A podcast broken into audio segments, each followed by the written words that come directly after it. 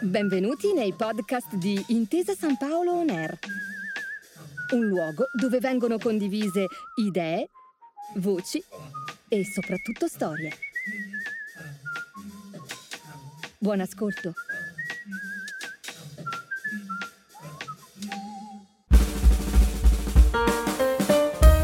Le ragazze del secolo scorso è un podcast a cura dell'Indice dei Libri del Mese per Intesa San Paolo On Air, dedicato alla vita di importanti figure femminili che hanno fatto la storia del Novecento italiano. Dalla politica alla letteratura, dalla scienza allo sport, hanno combattuto contro le disuguaglianze sociali e per i diritti delle donne oppure sono state le prime a distinguersi in campi eminentemente maschili.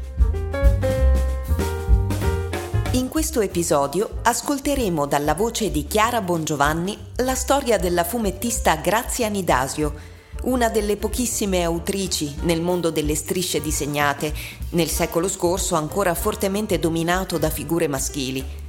Nidasio ha creato personaggi indimenticabili come Stefi e Valentina Melaverde, che fotografano con ironia e leggerezza la famiglia borghese e la società italiana degli anni 70.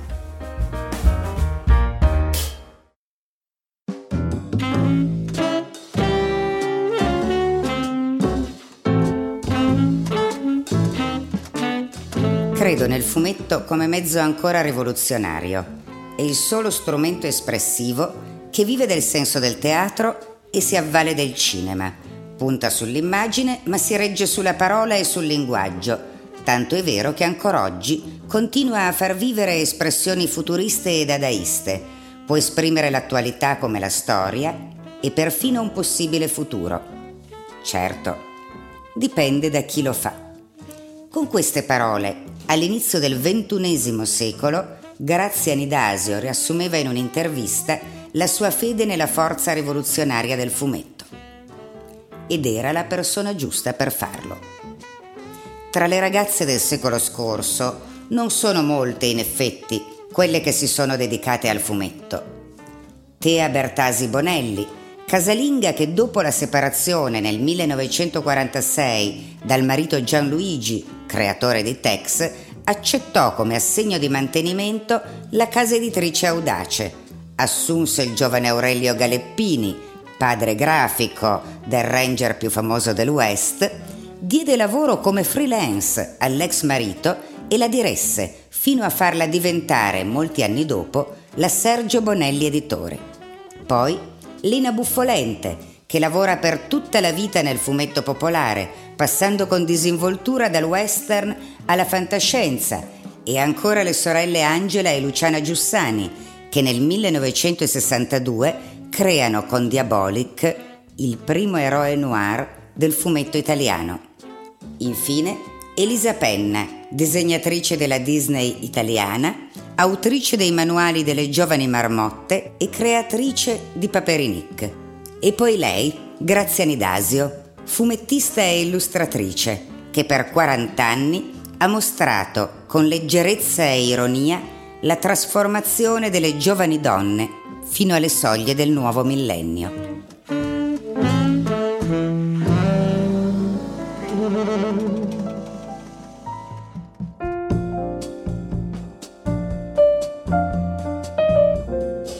Nata a Milano nel 1931, Nidasio non ha evidentemente dubbi sulla sua vocazione e dopo il liceo artistico e l'Accademia di Brera approda appena 22enne, al Corriere dei Piccoli, a cui collaborerà fino alla morte della rivista negli anni 90.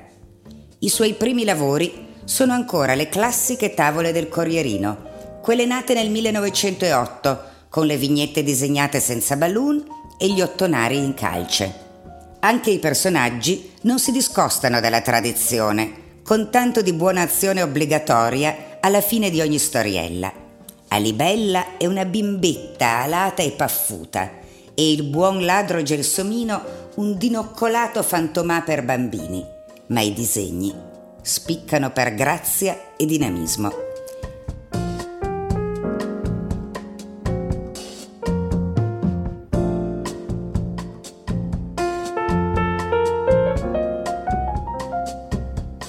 Proprio alla giovane disegnatrice che pochi anni dopo, nel 1961, viene affidato un fumetto vero e proprio, eppure straordinariamente moderno, Violante Rock. Nidasio non ha mai amato Violante perché era la satira affettuosamente reazionaria di un'aspirante ragazza yeye che turba gli equilibri di una serena famiglia borghese.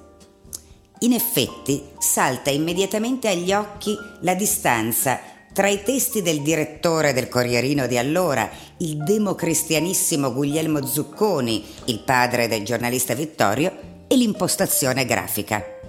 Violante dovrebbe essere una scioccherella, schiava delle mode, ma la sua figuretta, sorridente, in mini abito rosso fuoco e calze a righe, scompagina non soltanto l'immaginario borghese, ma soprattutto la vignetta classica, da cui esce spesso e volentieri con grandi disegni sghembi e paginate ben poco canoniche. La satira dei testi si scontra con l'innovazione effettiva delle immagini, così che Violante alla fin fine è ben più rock di quanto il suo creatore non avrebbe voluto.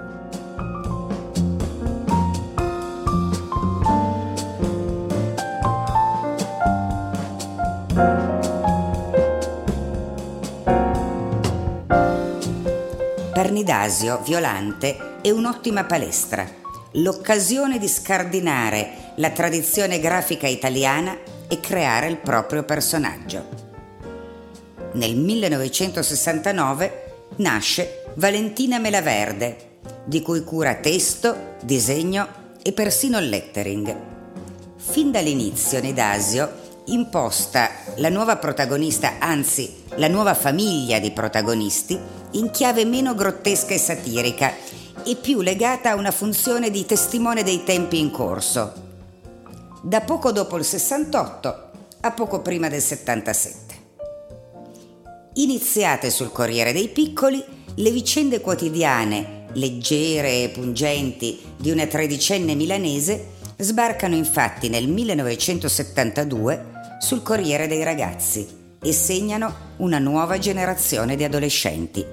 Ecco come le ricorda ad esempio Leo Ortolani, il creatore della parodia supereroistica Ratman. Non sarei narratore di storie a fumetti se non avessi ancora sotto pelle, come l'inchiostro di un tatuaggio, le storie di Grazia Nidasio, l'autrice di Valentina Melaverde la capacità di narrare il quotidiano, la vita che ognuno di noi viveva in quegli anni, ha alzato l'asticella di qualunque sceneggiatore di fumetti. Perché è facile raccontare di viaggi interdimensionali minacciati da Cractus, il dio della quinta dimensione. Difficile è raccontare la vita di una famiglia normale, in un condominio normale, di una città normale e lasciarti il desiderio di sapere come prosegue la storia la settimana dopo.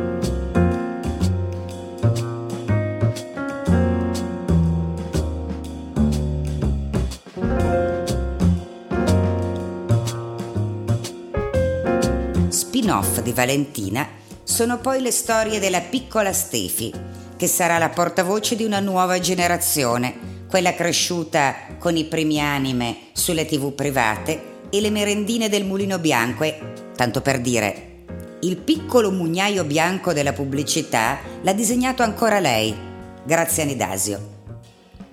Comunque, Stefi è saccente e curiosa, imparentata non soltanto con la sorella maggiore Valentina, ma anche con due ragazze terribili del fumetto internazionale. Una, più adulta e geniale, l'Argentina Mafalda, a cui Stefi deve gran parte della sua tendenza all'analisi sociale. L'altra, più giovane e caustica, la Grippine di Claire Bretéché, che traccerà un ritratto al vetriolo della borghesia francese dei tardi anni Ottanta. Stefi, a cui è stata anche dedicata una serie tv curata dall'autrice stessa, commenta le vicende di attualità, ma soprattutto punta il dito sulle mode educative del momento. Con grande intelligenza e un pizzico di spirito didascalico rinnova le favole di un tempo e ironizza sui laboratori di pittura e i genitori che vanno alle conferenze per imparare a comunicare con i propri figli.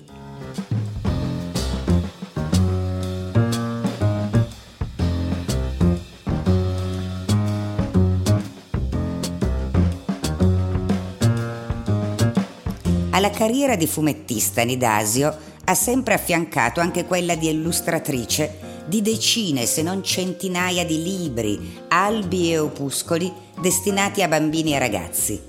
E sull'illustrazione si è poi concentrata con grande passione negli ultimi anni della sua vita, creando immagini per le rivisitazioni di alcuni classici, tra cui Dame, Mercanti e Cavalieri, una scelta delle novelle del Decamerone riscritte da Bianca Pizzorno in italiano contemporaneo, e soprattutto una riedizione del 2009 dell'Orlando Furioso raccontato da Italo Calvino, in cui, ancora una volta, come già aveva fatto nel fumetto in tanti anni di Corrierino, si è divertita a incrociare a più livelli tradizione e modernità.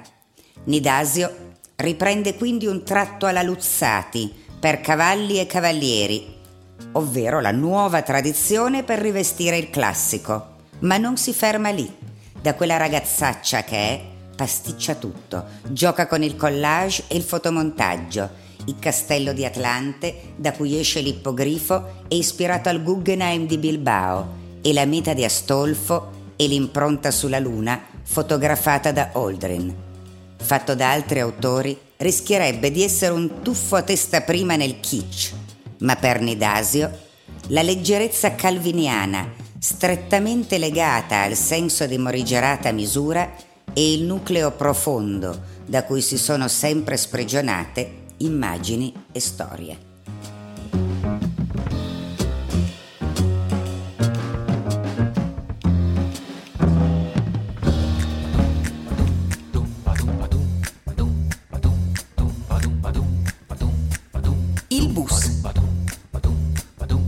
Diario di Stefi. Ieri sono andata in autobus con la mamma a fare visita alla cugina Edoarda, che abita dall'altra parte della città. A me piace molto andare in autobus se non è troppo affollato, perché posso guardare fuori dal finestrino. E poi mi piace quando rallenta e i freni fanno shriek. E quando si aprono le portiere fanno puff. Una fermata è salita una signora Stefi, fai posto alla signora. Oh, grazie, piccina. Come ti chiami? Stefi. Bel nome. E quanti anni hai? Otto. Otto! Sei alta per la tua età. E cos'hai in quella borsettina? Oh, roba mia. Oh, scommetto che hai dei soldini. Un po', ti piace andare a scuola? Cosa vuoi fare da grande? Il muratore. Oh, sentiamo un po', vuoi più bene alla mamma o al papà? Ma... E, e lei come si chiama? Yolanda Rossini Mascherpa. Brutto nome. E quanti soldi ha in banca? Oh, soldi? Beh, io... Mi dica un po', quanti anni ha? anni? Oh, oh, ma Stefi, lo sa che lei è molto grassa per la sua età? E dica, vuole più bene ad Andreotti o a Craxi? Santi numi! La mamma mi ha fatto scendere a precipizio dal bus. Ha detto che sono stata maleducata. Uffis! Ma perché ai bambini si possono fare tante domande e ai grandi no?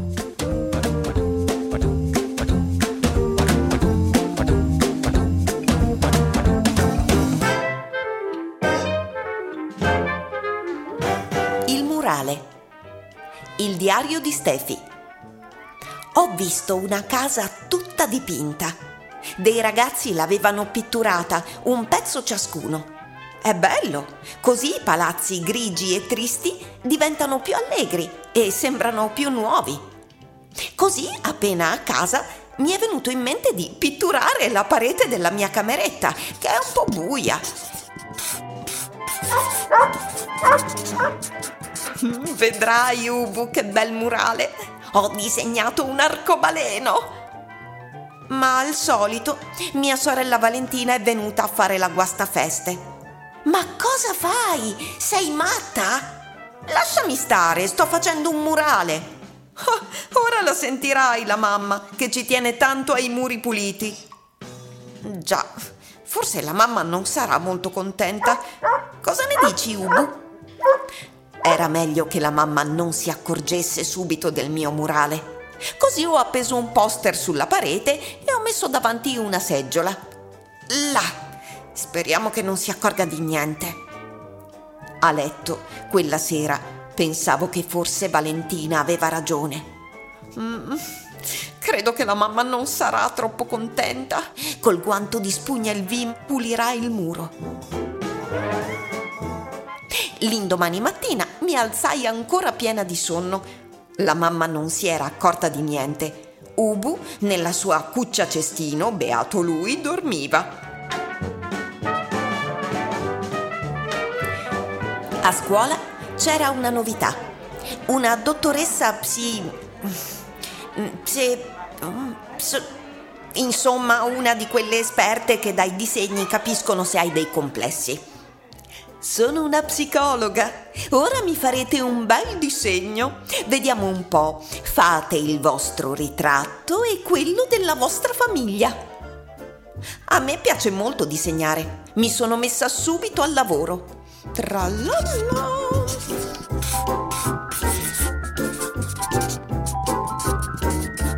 A me certe volte i disegni riescono proprio bene. Questa è la mia mamma che coi guanti e il detersivo cancella il mio arcobaleno. Sotto, in piccolo perché non c'era più posto sul foglio, ci sono io seduta nella cuccia di Ubu che dico oh e sono contenta.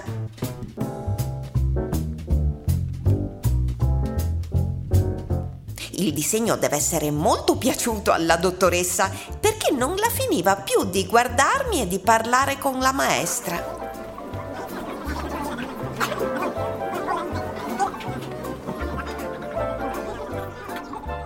Poi la psi... la pso... la dottoressa mi disse dovresti dire alla mamma di venire a parlare con me domani. Sì, signora. La mamma infatti il giorno dopo è venuta a scuola a parlare con la psipso. Io l'ho aspettata fuori e quando sono stata stufa di aspettare mi sono messa a origliare.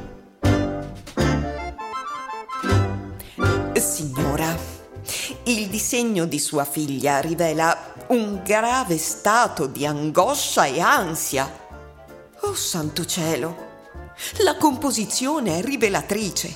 La mamma è rappresentata grande e terribile, mentre con un guantone da box picchia la figlia che chiusa in una gabbia, dico una gabbia, grida terrorizzata. Ma dottoressa, non penserà che io possa chiudere in gabbia mia figlia per poi picchiarla col guantone da box, vero? No, immagino che prima la toglierà dalla gabbia e dopo la picchierà col guantone da box. Ma per carità, ma cosa dice? Signora, lei deve lasciare questi metodi educativi se non vuole che alla bambina vengano dei terribili complessi. Ma io... La mamma è stata dentro più di mezz'ora. La dottoressa parlava sempre. Quando è uscita sembrava un po' scombussolata. Mio Dio. E dovrà usare molta dolcezza e pazienza. La lasci giocare, correre, disegnare. Eh, anche sui muri? Certamente. Il disegno è liberatorio. E così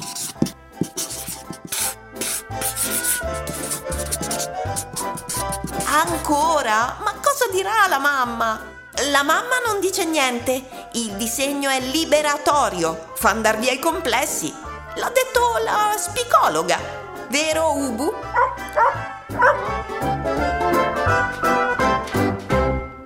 Letture tratte dalla raccolta Stefi Rizzoli. Grazie per aver ascoltato i podcast di Intesa San Paolo On Air. Al prossimo episodio.